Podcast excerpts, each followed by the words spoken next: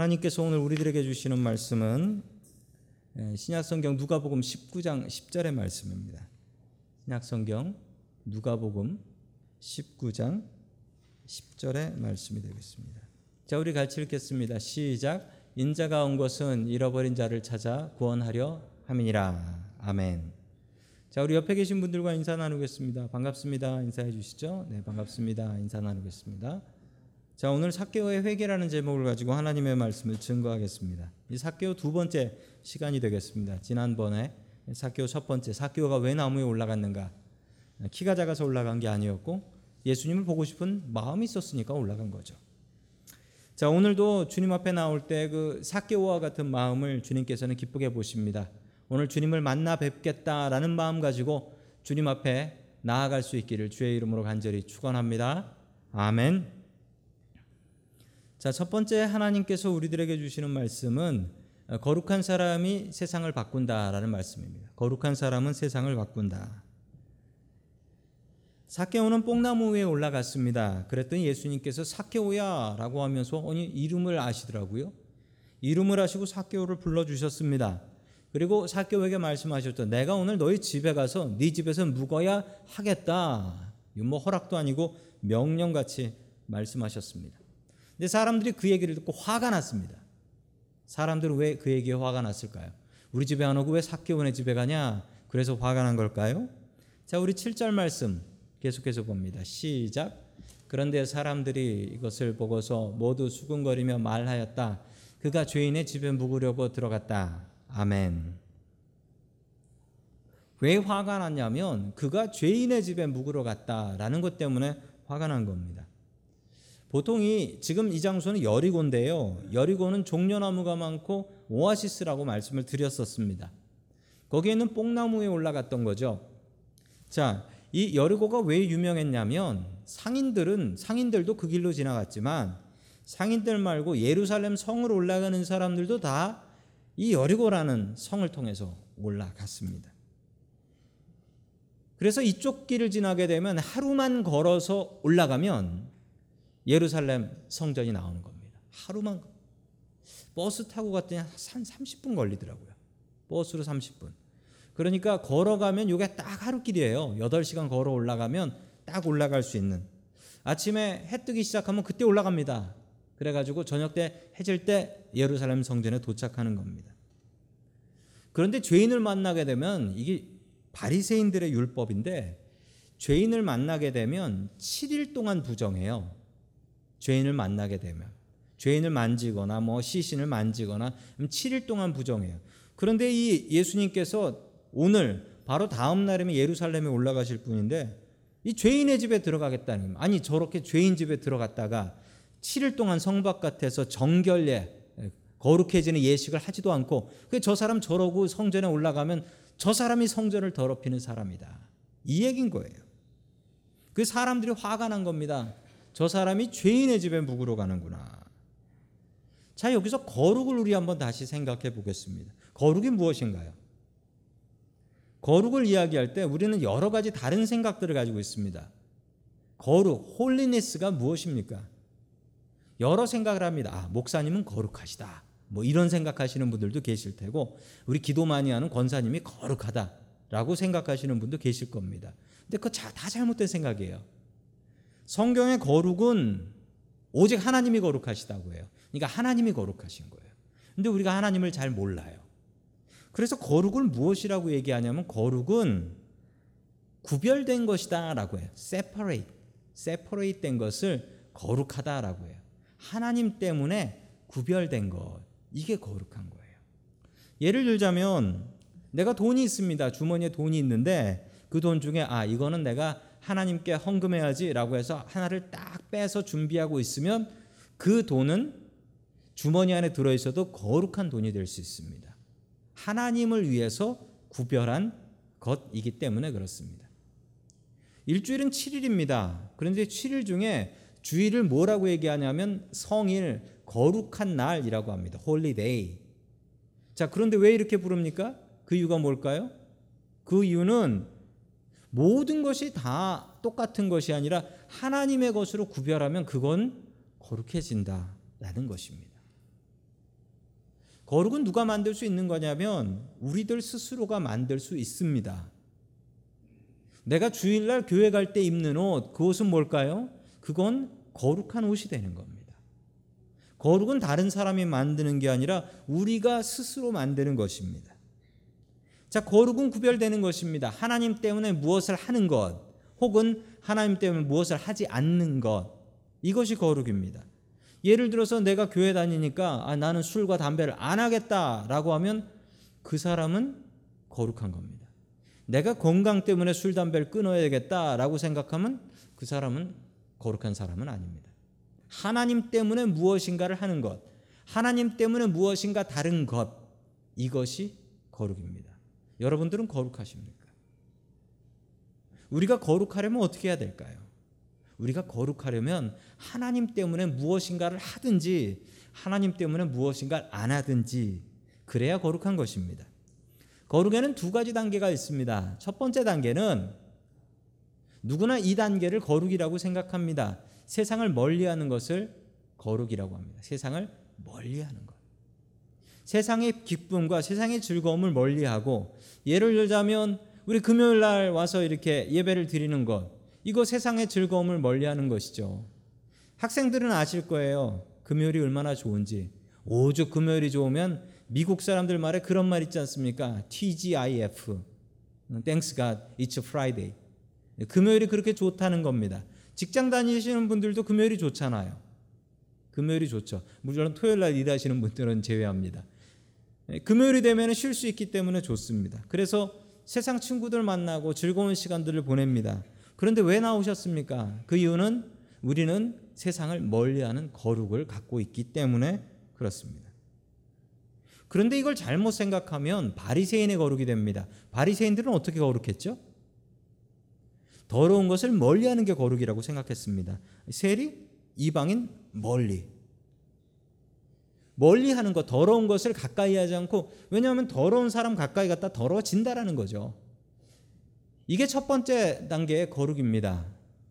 내가 거룩해지지 않을까봐 내가 더러워질까봐 더러운 것을 피하는 것이에요. 이건 바리새인들의 거룩이었습니다. 그래서 이 바리새인들은 예수님께 손가락질을 했죠. 아니 죄인의 집에 들어가네. 그랬다가 더러워지고 저러고서 성전 갈라고 거룩의 두 번째 단계입니다. 거룩의 두 번째 단계는 세상을 깨끗하게 하는 거룩입니다. 예수님의 거룩은 1단계가 아니었습니다. 예수님의 거룩은 2단계였습니다. 예수님은 얼마나 거룩하신 분이었는지 예수님은 더러운 사람들을 찾아다니셨습니다. 더러운 사람을 찾아다녀서 그 사람들을 만나고 같이 마시고 먹고 자고 그러면서 그 사람들을 거룩하게 만들었습니다. 바리새인들은 생각하길 세리랑 있으면 내가 더러워져라고 생각했지만 예수님께서는 세리와 같이 있으면 오히려 세리가 거룩해져 버렸습니다. 예수님을 닮아서. 우리에게 주신 거룩의 명령이 있습니다. 그 명령은 1단계가 아니라 2단계입니다. 누구나 1단계를 연습합니다. 1단계를 통해서 자기의 거룩을 키워나갑니다. 그런데 1단계로 끝나시면 안 됩니다. 1단계가 끝인 줄 알고 사는 분들이 계세요. 1단계는 연습하는 거예요. 그리고 2단계로 가야 됩니다. 2단계는 거룩하지 않은 사람들을 거룩하게 만드는 것입니다. 1단계에 머무는 사람들의 공통적인 특징이 있습니다. 전도할 사람이 없어요. 라고 합니다. 전도할 사람이 없어요. 전도합시다. 그러면 전도할 사람은 다 교회 다니고 친구는 다 교회 친구밖에 없어요. 이런 분들은 회개하셔야 됩니다. 왜냐하면 예수님의 거룩을 닮아가려면 2단계여야 됩니다. 예수님께서 세리하고 죄인들 좋아서 같이 가셨겠어요? 예수님께서 세리하고 죄인들을 좋아하신 이유는 이 사람들은 거룩하게 할 수 있는 가능성이 있기 때문이에요. 거룩하게 할 수 있기 때문에. 바리새인의 거룩을 배우지 마십시오. 더러운 거 자꾸 멀리 하려고만 하지 마세요.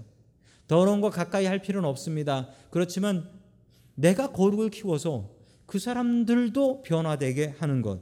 그게 예수님의 거룩입니다. 예수님을 닮은 거룩한 삶을 살아갈 수 있기를 주님의 이름으로 축원합니다. 아멘. 그리고 또 한 나 자신에게 질문해 보십시오. 나를 통해서 변한 사람이 있는가? 우리 최소한 우리가 죽어서 천국 가기 전에 나 때문에 변화된 사람이 딱 한 명은 있어야 되지 않겠습니까? 얼마 전에 저희 집사람하고 이런 얘기를 했습니다. 저희 집사람하고 무슨 얘기를 했냐면 저희 집사람도 신학교를 나왔어요. 저랑 같이 신학대학원을 나와서 같이 이렇게 목사 되기 전까지 수련 과정은 다 거쳤습니다. 저희 집사람한테 물었습니다. 목사가 언제 제일 힘든 줄 아나? 집사람한테 물었습니다. 그랬더니 제가 원하는 답은 안 나오고 다 엉뚱한 대답만 했어요. 정답이 뭐냐면 목사가 제일 힘들 때는 보람이 없을 때입니다. 보람이 없을 때. 나를 통해서 변화된 사람이 있을 때 목사는 정말 기뻐요. 근데 나를 통해서 변화된 사람이 없을 때 내가 지금 여기서 뭘 하는 건가 이런 생각이 들어요. 이 마음은 저뿐 아니라 우리 성도 여러분들도 다 같이 하셔야 되는 것입니다. 내 인생을 통하여 딱 한 사람, 나를 통해서 변화된 사람이 있는가? 그 사람이 주님 앞에 섰을 때 우리들의 상급이 될 것입니다. 나를 통해서 변화되는 사람이 있기를 주의 이름으로 간절히 축원합니다. 아멘. 두 번째 하나님께서 우리들에게 주시는 말씀은 사케오는 참된 회개를 했다라는 말씀입니다. 사케오는 참된 회개를 했다. 자, 우리 8절의 말씀을 같이 보겠습니다. 8절입니다. 시작. 사케오가 일어서서 주님께 말하였다. 주님 보십시오. 내 소유의 절반을 가난한 사람들에게 주겠습니다. 또 내가 누구에게서 강제로 빼앗은 것이 있으면 네 배로 하여 갚아 주겠습니다. 아멘. 삭개오가 예수님을 만나고 예수님의 거룩을 보고 변해버렸어요. 거룩하게 변해버렸습니다. 그래서 예수님을 뭐라고 부르십니까? 보통 여기서는 이렇게 불러야 됩니다. 선생님 혹은 어, 히브리어로 랍비여라고 불러야 돼요. Rabbi라고 불러야 됩니다. 왜냐하면 가르쳐 주는 사람이니까요. 그런데 이 삭개오는 예수님을 뭐라고 부릅니까? 주님이라고 부릅니다. 주님. 주님은 무슨 얘기냐면요. 이게 주로 줄여진 말이 주인님의 약자예요. 주인님. 주인님이라는 거예요. 나의 주인님. 그리고서 그 뒤에 하는 얘기를 보면 이 사람이 정말 예수님을 주인으로 생각하고 있는 것입니다. 그가 거룩한 결단을 합니다. 어떤 결단을 하냐면 돈의 결단을 합니다. 무디 선생님이 이런 말씀을 하셨습니다. 진짜 회개는 어디서 회개가 오느냐? 진짜 회개는 지갑의 회개가 진짜 회개다. 라고 얘기를 하더라고요. 참 맞는 이야기입니다. 우리에게 가장 중요한 것이 회개해야 그것이 진짜 회개다라는 말씀이고요. 사케오는 그렇게 회개했습니다. 사케오의 삶은 어떤 삶이었습니까? 그는 키가 작았고 열등감이 많았던 사람입니다. 그 열등감을 해소하기 위해서 그는 성공하려고 발버둥 쳤고 세리가 아니라 그는 세리장까지 올라갔던 사람입니다. 이 사람 인생에서 제일 중요한 것이 무엇이냐라고 하면 돈입니다. 그는 돈을 만지는 사람이고 돈을 버는 사람이었고 자기 자신도 엄청난 부자였다라고 성경은 이야기하고 있지요. 그랬던 그가 회개를 합니다. 회개를 하고 내 소유의 절반을 가난한 사람에게 주겠습니다. 이렇게 회개해요. 그러면 또 이런 엉뚱한 생각하시는 분들 계실 거예요. 그래도 반이 남았지만 그는 부자여서 많다. 이런 생각. 그러나 원래 부자가 자기 돈 내놓는 게 가난한 사람보다 더 힘든 거예요. 어떻게 번 돈인데 소유의 절반을 사람들에게 나눠 주겠다라고 이렇게 결단을 합니다. 아주 대단한 결단입니다. 사회에다가 반을 돌려주겠다라는 거예요. 자, 그리고서 또 하나 약속을 합니다. 또 내가 누구에게 강제로 빼앗은 것이 있으면 네 배로 갚아 주겠습니다. 이 네 배로 갚는 것은 그 레위기 6장에 나오는 말씀인데 강도질을 하고 도둑질, 일부러 무엇인가 나쁜 짓을 했을 경우, 일부러 무엇인가 나쁜 범죄 행위를 했을 경우 걸린 사람은 몇 배를 갚냐면 이걸 한 배를 갚으면 무슨 일이 생기냐면요. 이런 일이 생겨요. 남의 걸 도둑질을 해요. 안 걸려요. 그럼 돈 번 거죠? 걸려요. 그럼 돌려주면 되죠. 그럼 그 사람 부자 됩니다. 안 걸리면 되니까. 확률은 걸릴 확률 반, 안 걸릴 확률 반이라고 하면 이 사람은 부자 돼요, 도둑질에서. 그래서 성경은 아주 센 법입니다. 성경은 어떻게 하냐면 증벌적 배상이라고 하죠. 도둑질하다 걸리면은 네 배를 갚습니다. 네 배. 겁나서 못하는 거예요. 법이 세면 죄를 못 지어요. 법이 세면. 레위기 법에 나오는 네 배로 갚아주는 그 법 그대로 이 유대인이었던 사케오는 율법을 잘 알고 있었습니다. 그래서 법대로 내가 누구 걸 빼앗은 게 있으면 네 배로 갚아주겠습니다라고 약속을 하고 있는 것입니다. 워낙 그 당시에 세리들은 그런 짓을 많이 했거든요. 사케오는 예수님을 만났습니다. 그랬더니 예수님이 더러워진 게 아니라 예수님을 통해서 사케오가 거룩해져 버렸습니다. 그리고 그가 회개를 했는데 정말 제대로 된 회개, 돈의 지갑의 회개를 했습니다. 우리가 예수님을 만나면 이런 변화들이 있습니다. 예수님을 만나면 우리가 거룩해집니다. 이 자리에 나와서 주님의 말씀을 듣고 찬양하고 기도하면 우리의 모습이 거룩해질 수밖에 없다라는 사실입니다. 자, 9절 말씀 계속해서 같이 보겠습니다. 시작. 예수께서 그에게 말씀하셨다. 오늘 구원이 이 집에 이르렀다. 이 사람도 아브라함의 자손이다. 아멘. 구원이 이 집에 이르렀다라고 예수님께서 선포해 버리십니다. 이 사람 구원받았다라는 겁니다. 그리고 그의 가정도 모두 다 구원받았다라는 것입니다. 이 사람도 아브라함의 자손이다. 이 얘기가 뭐냐? 아니 원래 사케오는 아브라함의 자손이에요. 사케오는 유대인입니다. 그러므로 사케오는 아브라함의 자손입니다. 그런데 예수님께서 하신 이 말씀은 뭡니까? 이 사람도 아브라함의 자손이다. 유대인을 아시죠? 유대인의 제일 첫 번째 조상이 누군지 아십니까? 아브라함이에요. 아브라함. 유대인의 첫 번째 조상은 아브라함입니다. 사케오는 유대인이었습니다. 그렇지만 유대인 대접을 못 받았죠. 지난 시간에 봤던 말씀에 보면 예수님께서 하셨던 말씀입니다. 교회에서 7일을 했는데 말을 안 들어. 그럼 그 사람은 어떻게 여기래요? 이방인이나 세리같이 여겨라.